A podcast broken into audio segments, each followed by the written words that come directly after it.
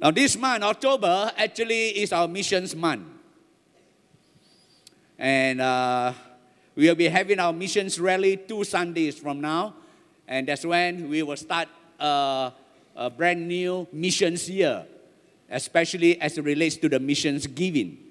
All right, so next week will be the final week if you are giving to fulfill the pledges that you have made for 2015 and 2016. You can do, still do so. Next week will be the final week, all right? We continue to pray that the Lord will bless you to enable you to fulfill the pledges that you have made. After that, on October 15 and 16 onwards, any money that is given on uh, two Sundays from now will be credited into the new missions year. So we want to thank you for standing with us and a lot of things have, have been accomplished even in the field of missions. And so along, along, along that line, all right, I'd like to talk something about missions this morning. So I'll, we'll take a break from uh, Thessalonians and uh, this will be an early start to our missions year to just whet up your appetite. Our theme for the new missions year is beyond your world. Everybody say, beyond your world. It's a very exciting theme, all right, to take us out beyond our present world and beyond what we have already accomplished and have already done in these 13 nations of the world. We want to go beyond our world. Shall we stand for the reading of God's word?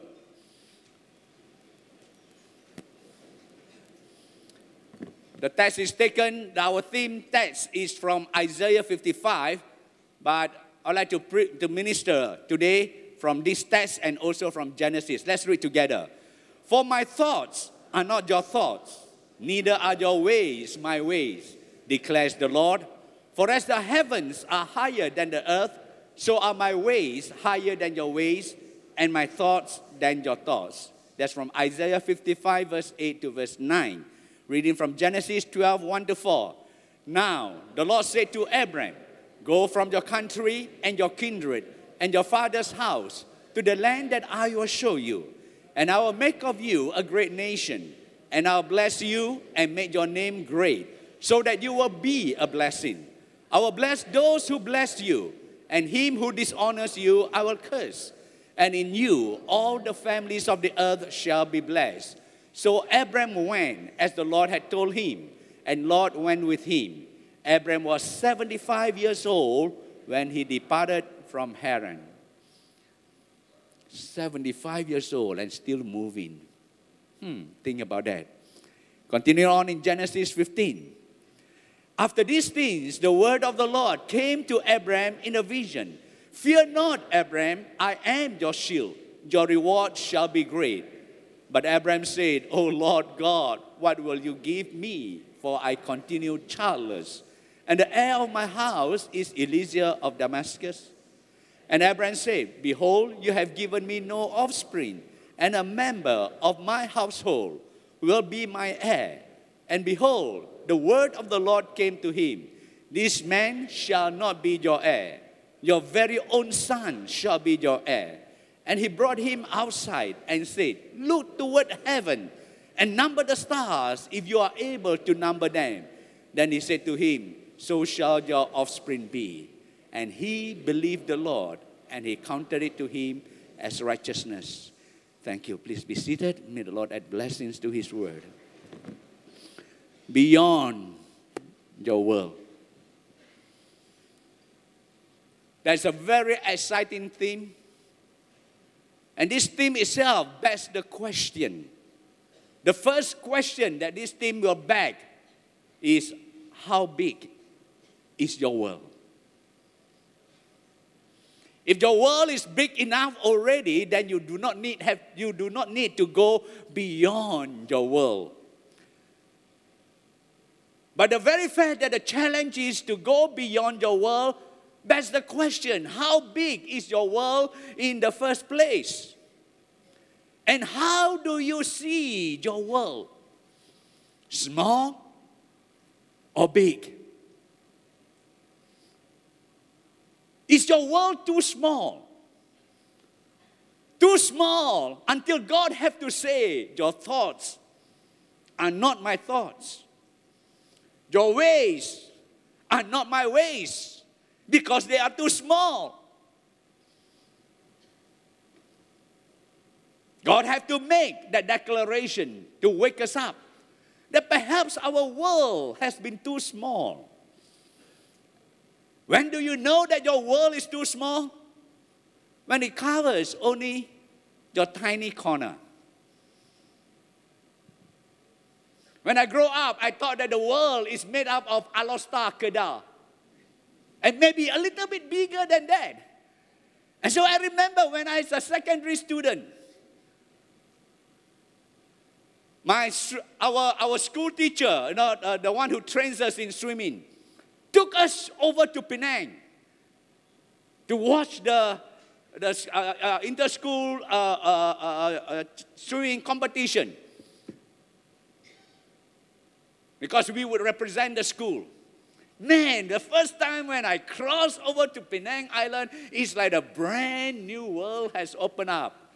And when you cross that ferry, in those days, all right, it was uh, duty free. It was really, really something to look forward to. But many of us perhaps are, look, are staying in our own little corner of the world. And that's why God told Abraham, I want you to leave the country of Ur. Where is Ur? It's right here. Actually, this is the entire part here is Iraq.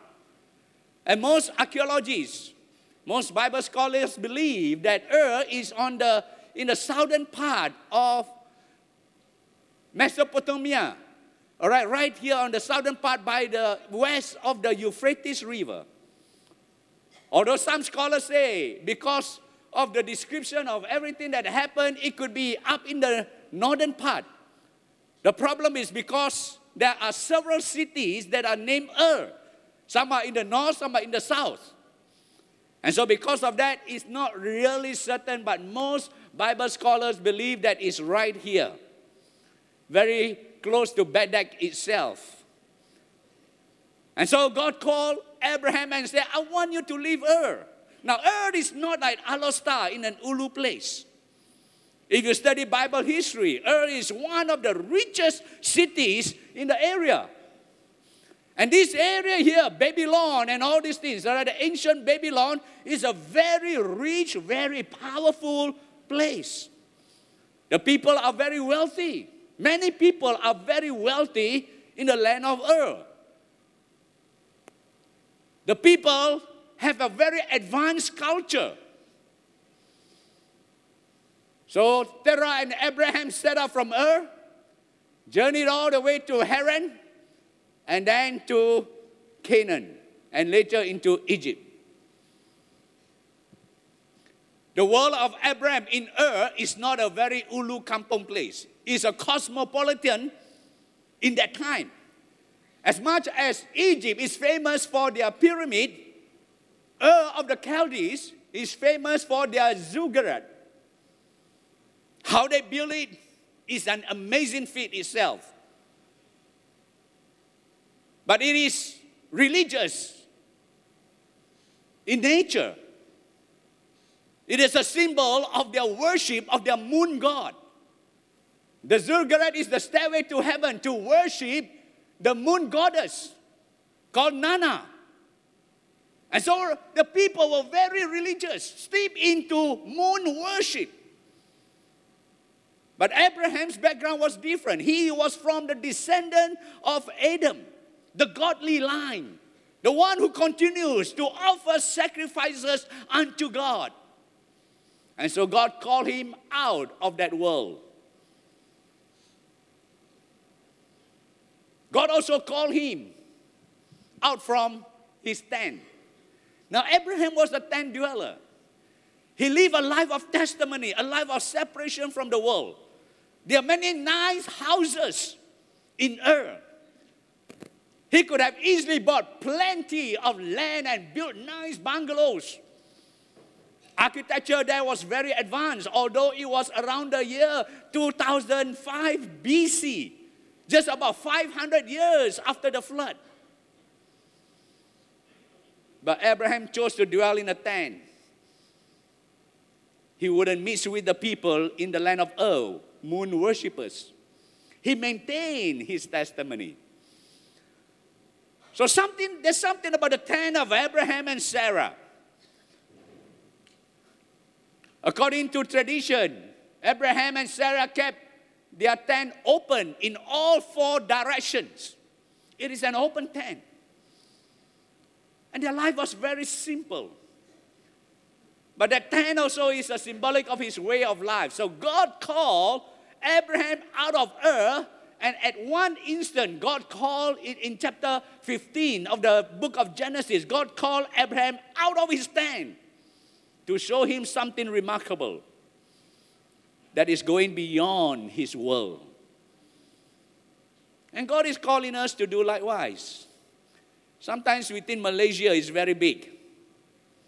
But actually, Malaysia, the square kilometer is only about 330,000. Population about 30.5. And yearly growth is 1.387%. And the daily increase is about 1,100 people. Compare that with China. Look at the land area of China. 9.6 million square kilometer. Malaysia is just a dot. Population 1.4 billion. Daily increase 17,000. Compare that with the world. The world is big. 510 mil million square kilometer. Population about 7.5 billion now. Daily increase 227,000. So Malaysia is very small. Alor is even much, much smaller. Petaling Jaya, Klang, wherever you are from, you think that's your world? You think Bangsar is great? You think Kiara is great? That's your world? Hey, there's a much bigger world out there. And the world we are talking about is not just the geographical area, is also our worldly perspective. Jesus never traveled out of Palestine in his three or three and a half years of ministry. And while he was on earth, his disciples never traveled out of Palestine. And yet Jesus had a world vision. He had a world vision. He knew what was happening. And when the Greeks came to him, oh, you know, that, that was the big that was that was one of the highlights that the world is coming to Jesus Christ. He recognized it in John chapter 12. Say to your neighbor, I was not born for one corner. The whole world is my native land. Tell it to your neighbor. Amen. Amen. Now, I'm not telling you, I'm not telling you to move out, out where you are right now, all right? physically or geographically. But we are not born for one corner. God has greater plan for each and every one of us. You know that your world is too small when it is just made up of me, myself, and mine. Hello? So many times it's just what I want, what I feel, what I desire, what I think. That's the most important thing in life. I, I, I. If you continue in that perspective, your world is too small. You realize that this world is not just made up of what you want, what you desire, what you feel. There's a bigger world out there. And God has a purpose that extends far beyond me and mine, far beyond you and yours. You know that your world is too small when your dreams are small. Most of us have dreams. But almost all of our dreams are just way too small. You dream of a job promotion. That's great. You dream of making big money. You dream of a big house. You dream of early retirement so that you can enjoy the fruits of your labor. That's great. You dream of your children getting married and you become grandparents. That's great. But do you know that all these things are just way too small? Most of our dreams have to do with just ourselves, and they are way too small. We never imagine that we can account to something in life. Many of us have difficulty in thinking that we can do great things for God. We are held back by our fears, by our inferiority, by the smallness of our dreams. One classic case is when James and John, you remember James and John coming to, to our Lord Jesus Christ, just as he was heading towards Jerusalem, when Jesus was going to face his death, and there were these two guys, his disciples, came up to him and say, Master, we want to ask you something and we want you to do whatever that we ask you. Wow, what audacious demand. To come to the master and say, We want you to do whatever you want, or whatever we want you to do. How dare they talk to the master in that manner? And yet, I think that's how we talk to God, isn't it? Lord, I want you to do this for me. And we ask all kinds of things. We think these are big issues to us, but actually it's non-issue to God. So we come to God and say, God, we want, I, I want you to, to do this for me today, or next week, or, or, or, or in this situation. And so we say, Lord, I want, I, uh, no, this, this Saturday is very important for me. Please don't let it rain because I'm going out with my golf buddies to play golf. Please don't let it rain, you know. Uh, it's very important. And we think that's a big issue to God. Small dreams. But let it rain on Friday because my lawn, you know, the, my, my, my, uh, my yard, the, the small patch of garden that I have, they are drying up in the hot sun. Please let it rain on Friday, but don't let it rain on, Sunday, uh, on Saturday. We come to God with all our demands. But Jesus, you know, he tolerated all of that. And he said to James and John, What do you want me to do for you? And they boldly said, We want you to put one of us on the right hand and the other on the left hand when you come in your kingdom. Wow. What an audacious demand. What they are saying is, we don't want to go by merit. We want you to put us on the right hand and left hand because we know you and you know us. Not whether we earn it, we deserve it, does not matter. And Jesus kind of play along in that sense, and Jesus says, Can you drink of the cup that I drink? Or be baptized with the baptism that I'm baptized with? There's a price to be paid. Can you pay that price? And they, without thinking, even with pride perhaps, with arrogance, say, Yes, we can. We can drink of that cup and we can be baptized with the same baptisms. Jesus knew that they were not, they don't know what they were talking about. But he was so gentle, he was so patient with, with them. Here he was going to his death and drink of that cup for the salvation of the world and have these petty issues, small dreams of who's on the right and who's on the left. Positions of power, positions of influence. That what, that's what they were concerned about. But Jesus finally said, You may be able to drink of the cup that I drink and be baptized with the baptism that I'm baptized with, but it is not for me to give these positions but it is reserved for those to whom it has been prepared. Jesus wants to take them out from the small world, from the small dream to a bigger dream for the salvation of the world. Jesus was thinking about the salvation of the entire world, and there they were in the small dreams one on the left, one on the right. And many times our dreams and our requests of God are just too small.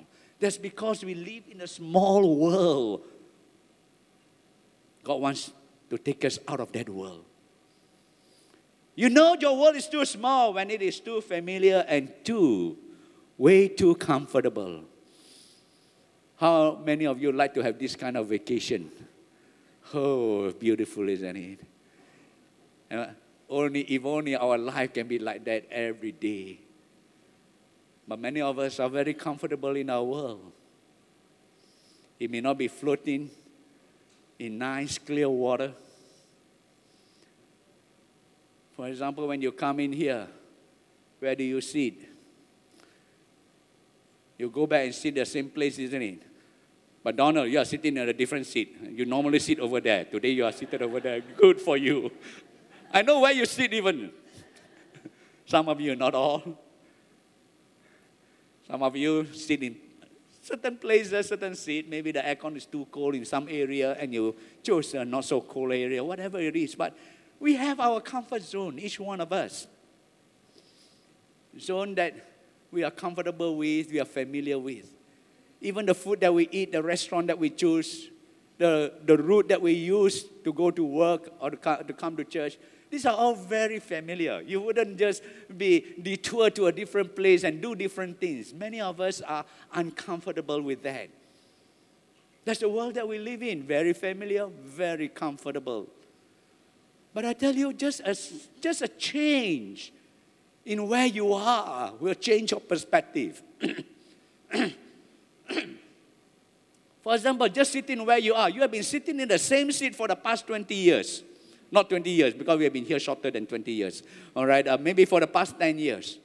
And it's comfortable. That's your comfort zone. But if you just, you know, instead of sitting this side, you come and sit in front and see.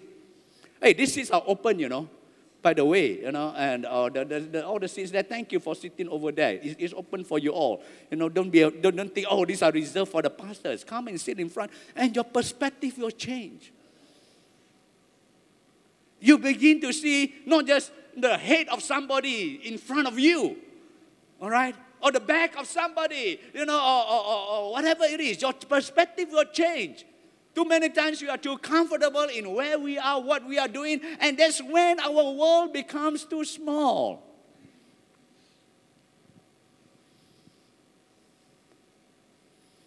The magic happens outside of your comfort zone. And when God says, Get out of your country, Abraham, He's saying, Get out of your comfort zone. Because God is about to do something great that will blow even Abraham's mind.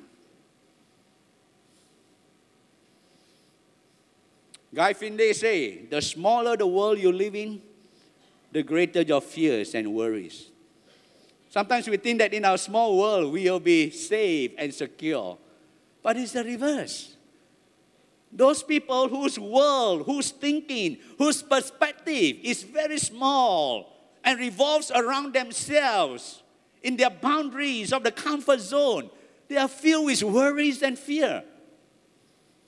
When your world is too small, you have greater fears and worries. That's why one of the first things that God to- said to Abraham is, Abraham, do not fear.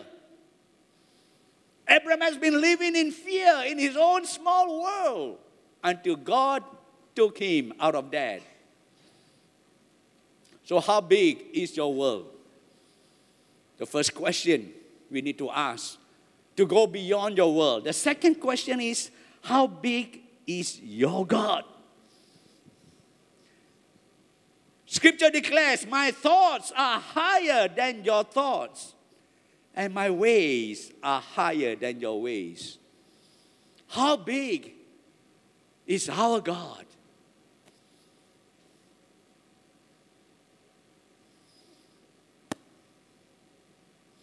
For many of us, our God is too small. And the reason why our God is too small is because our world is too small. The phrase, your God is too small, is from Philip Yancey's uh, book, he wrote one book that says, and challenges our thinking Your God is too small. And I think it is because our world is too small. So God wants to expand our world, expand our perspective. living in the land of Ur, living under the tent. How big is our world? Many of us are still living in our own land of comfort, living under the tent. How big can your world get when you do that? So therefore, God has to deal with Abraham. And in chapter 15, verse 1, after these things, the word of the Lord came to Abraham in what? A vision. God wants to give those people who are still living in the land of Ur under their tent in their own small, tiny corner of the world. He wants to give us a vision.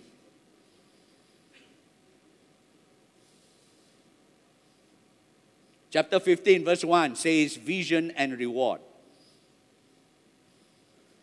The word of the Lord came to Abraham in a vision, and God says, I am your shield, I am your great reward.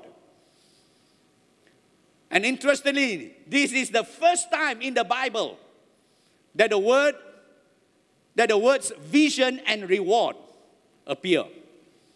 The first time that the word vision and reward appear. God, up, God spoke to Abraham in a vision and says, Your reward shall be great. Being a person of vision leads to a very rewarding life.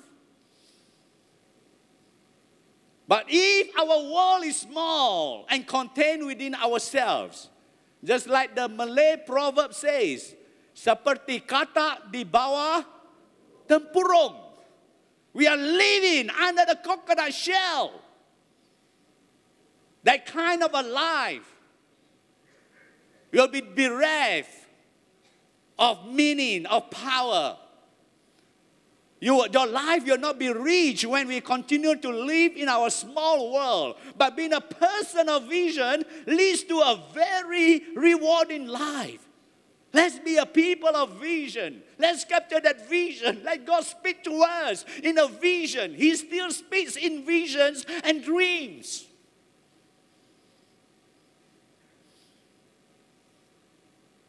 What is that vision that God wants to impart in your life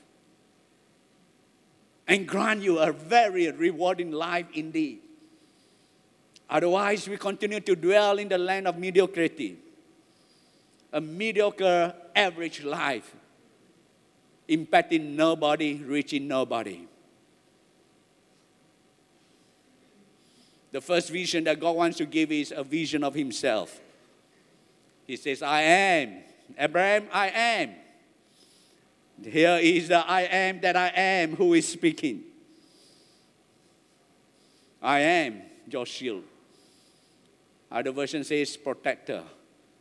But that phrase I am itself is captivating enough. And the first I am, it reveals the heartbeat of God for mission. When God said in Genesis 12, and in you all the families of the earth shall be blessed. God's idea is not just blessing Abraham, one individual, but He's looking out for all the families of the earth. That's the global Lord of mission. It reveals the very heartbeat of God for missions. And our God is a missionary God. Yes, the call was to work for an individual, one individual, Abraham.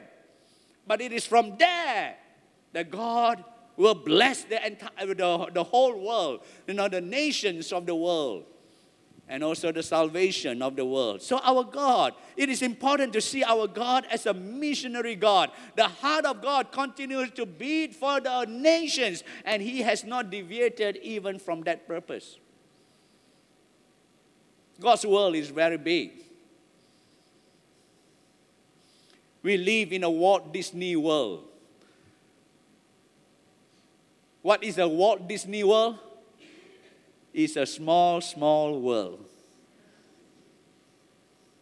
The Walt Disney World is a small, small world.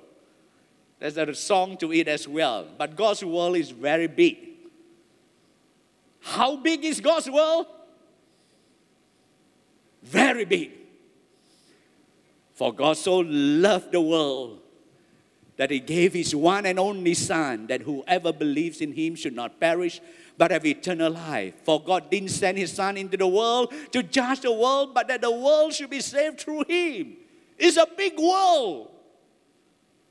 It includes the sinners, the murderers, the thieves, the fornicators, the adulterers. It includes every single person on earth, even those that the world has given up on. But God's love still reaches out. His world is very big. If God so loved the world that Jesus came to save it, how big is this world? We get a glimpse of it in Revelation chapter 7 and other passages there. It includes persons of every race, tongue, tribe, and nation. God's world is very, very big. That's because His love is so big. Our God indeed is a great, big God. Somebody say, Amen. He's alongside us. He's in the world's mess. He was born as a babe. He lived a life of love, died on the cross. He's risen and lives forevermore. That's the bigness of our God. No prophet, no philosopher has ever done that, can ever do it. But He has done it. He's a great big God. So He's a lot of missions, He's also a lot of promises. He's a God of promises. He makes covenant with his people. He called Abraham and gave him a promise I will bless you, I will make you a great nation. And in you, all the families of the earth shall be blessed. That's a promise he gave to Abraham. And it was partially fulfilled in Abraham's life. But later on in Israel, yes. And the promise was not just for Abraham's seed, but also for the seed of the Messiah.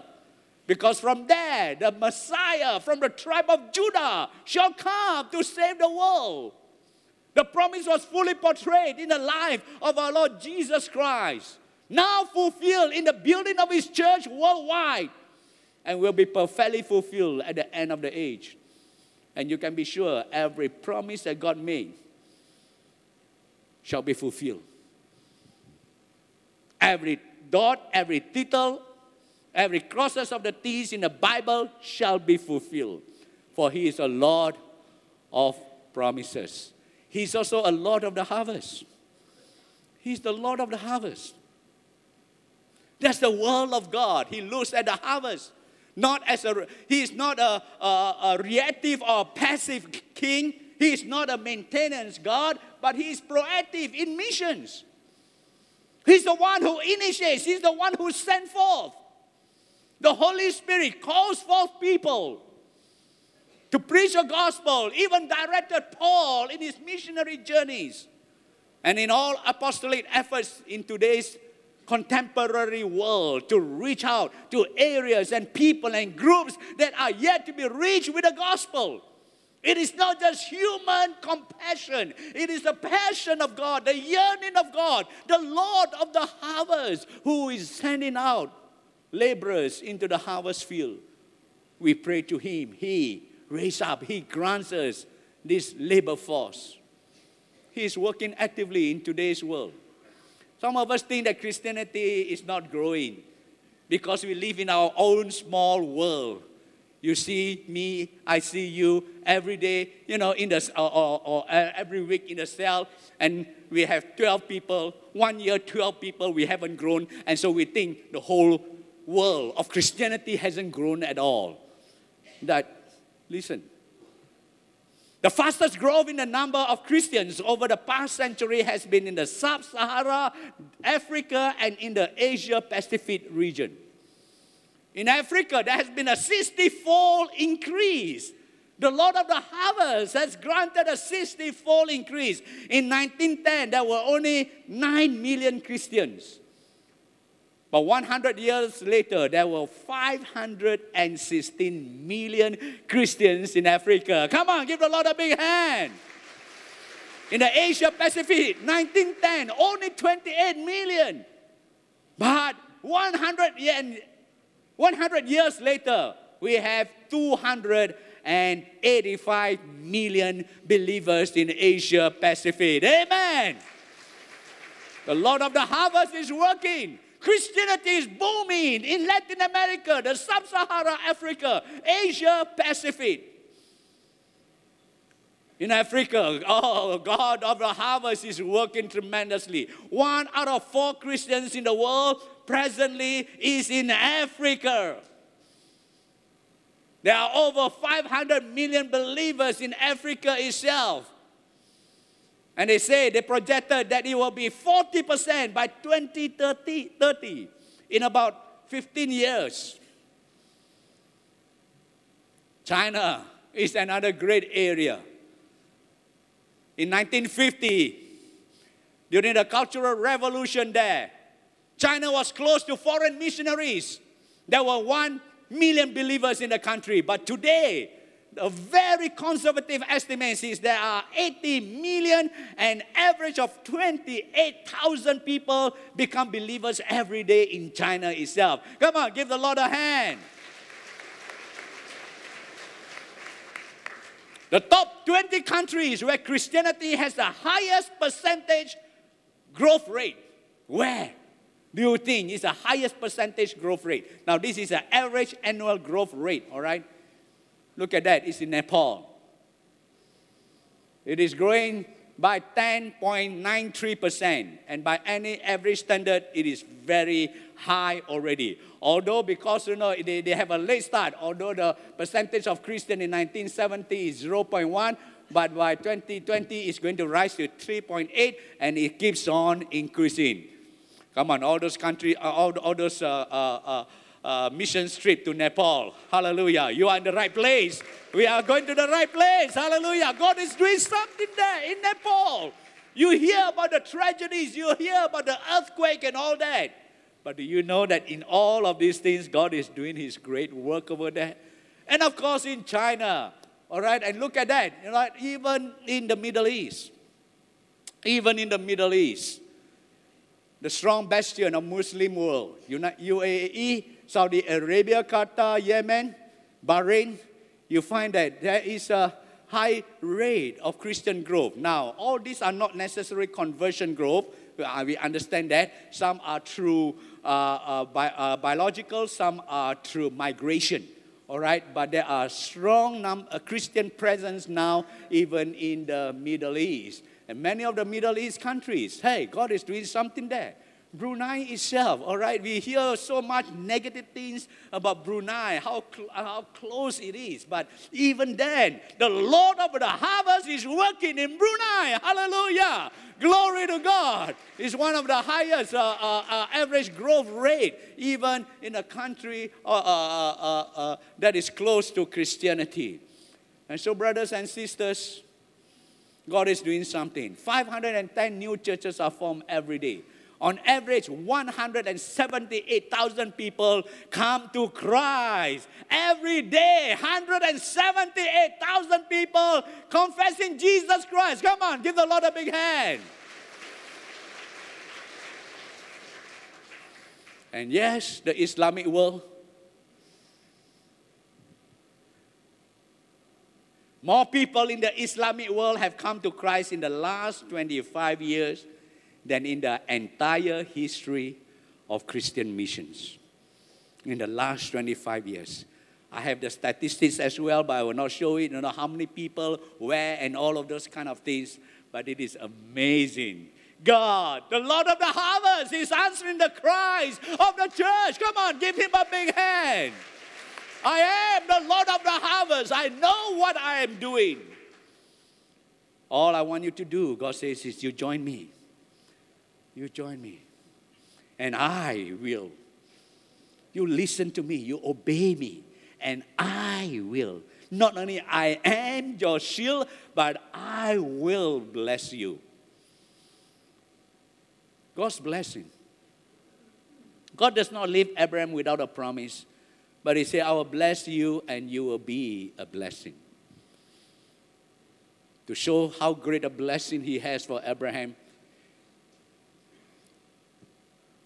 who is locked up in his own tiny world, God says, Abraham, come out. And he brought him outside the tent. And he said, Look towards heaven and number the stars if you are able to number them. Anybody able to number the stars? One, two, three, four, five, hundred, hundred and one. Oh, you lost count. you miss. But how big is your God? To see the bigness of God, he, Abraham must be brought outside. Too comfortable in his own tent. God took Abraham, Abraham. At that time, his name was still Abram. Later, he will be changed to Abraham, the father of many nations. But God took Abraham out of his own small, limited world, his tent, and showed him his vast resources. God had to take Abraham outside and give him a perspective of his authority. So, church, don't look down. Don't look for coins on the road. Look up. See the stars. See the stars, the unlimited power and the blessings that God has. Your problem is not too big for God. Abraham says, I got a problem, God. What's the problem? I continue to be childless. I'm childless. I don't have a child. I don't have a legacy to pass on to. I've got a problem, big problem, God. God says, Your problem is not too big for me. I will bless you. But God, I got a problem. I'm childless and beyond the age of childbearing. My wife, too. God, but God, God, here's the solution. The one in my household, Eliezer, my servant.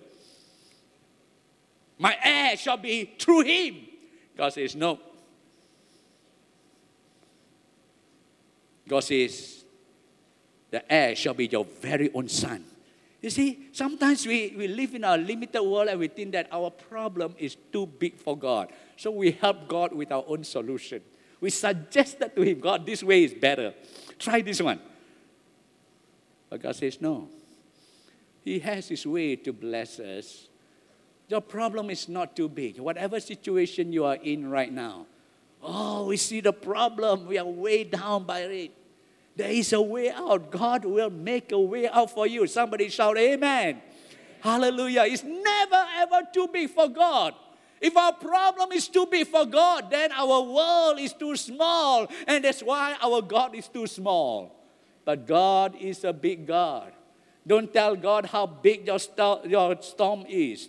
Tell the storm how big your God is. Somebody say, Amen. Hallelujah. Don't tell your problem. You know, don't tell God how big your problems are. Tell your problems how big a God that you have. come out of the tent. How big is your God? Oh, we have a big God, but how small are our prayers really? So small. We limited God with our prayers. God alone, God wants us to look at Him. God wants us to look to Him. He alone is a source of security and comfort. He is our provider. He alone can supply us with the things that will endure throughout time. Look to Him. He is the only source. Look to the heavens, from whence comes my help. And there is the, another I will. God says, I will make you a great nation. There is a missions blessing. There is also the missions making. I will make you. You see, God's big world includes you. God's big world includes you. God's love is bigger and big enough to include you and me. God can God wants to use you. If he can use Abraham, all right, he can use any one of us. The problem many times is we think we got a big God, but here am I, just a tiny person. Lord, can you really use me? Yes, God uses ordinary people. You look at all the people that God uses in the Bible, they are just ordinary people filled with weaknesses, not big in their own esteem, not worthy in their own esteem, but they have a big God, and this is the God that we serve. So go beyond your world. Our God is a big God. Somebody say amen again. Believe that God can use you. He's ready to do bigger, better things in your life today. God has a plan for your work. And when you realize that God's purpose for your life isn't just about you, but has a bigger world that He wants you, He wants to use you in, then He will, when you realize that, It's just not just about you. Then He will use you in a mighty way, as Dr. Tony Evans said.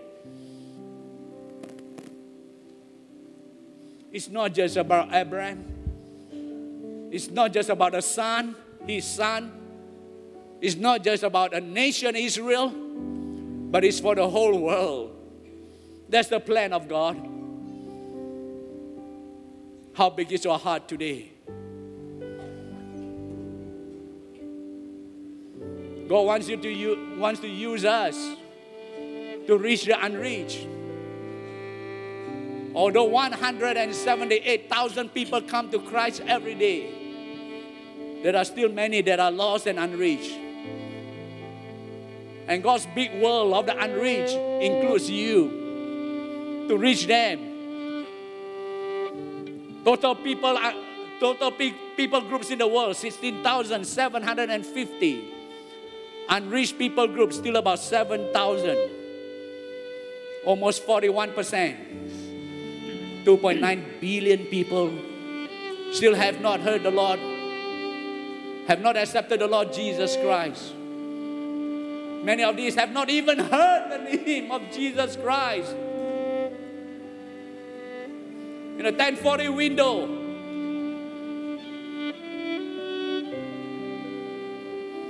2.76 billion people are still unreached. Many of them are Muslims, Hindus, or Buddhists, or the non religious. The 1040 windows in missions are as those within the 10 and the 40 degrees on the world map. And it covers very much a major part of Asia Pacific where we are.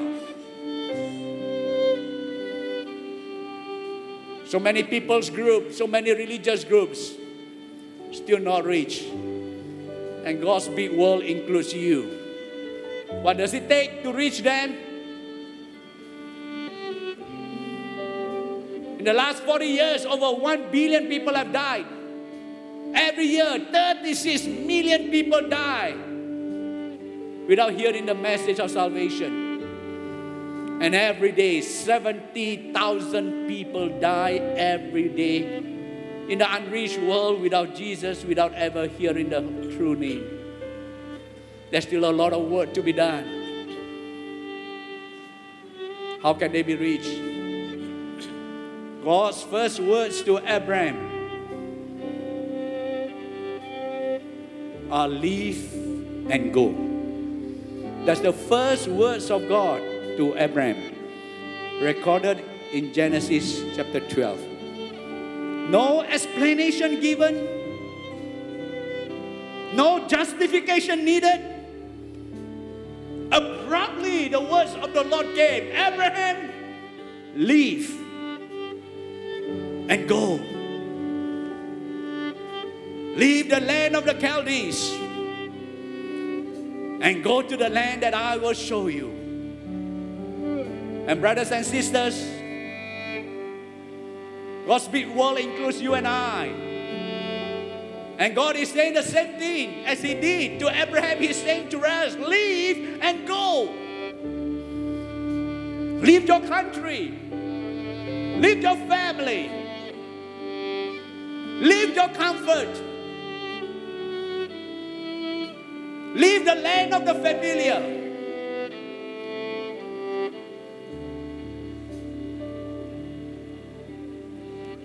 Leave your king size bed. Leave your hundreds of channels of cable TV and Astro.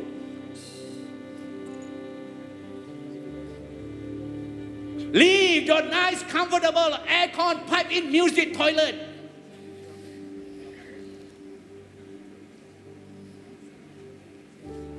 Leave your three meals a day or even five meals a day. Or as they say Malaysians, every time, every hour we eat.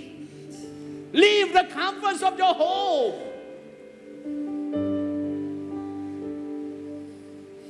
And go. Go to where the poor are crying out. Go to where people have never heard the gospel of the Lord Jesus Christ. Go to the land where they survive on 50 cents, US cents, less than a dollar a day. Go. It does not have to be to another country, but right here in our nation. Go to people who have never heard the gospel.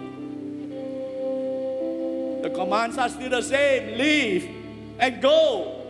Get out, leave, go. He's still saying to you and to me, get up, get going. And there is always a blessing in going out. You ask those people who have gone on a mission trip, when they come back, they have been so blessed. If God can say that to a 75 year old man like Abraham, He can share it to young people as well. I was so excited. Andy Chong, our worship leader here, recently, I think he and a wife must have prayed very hard when the children, the two children approached them and said, We want to go to Sri Lanka. Hua.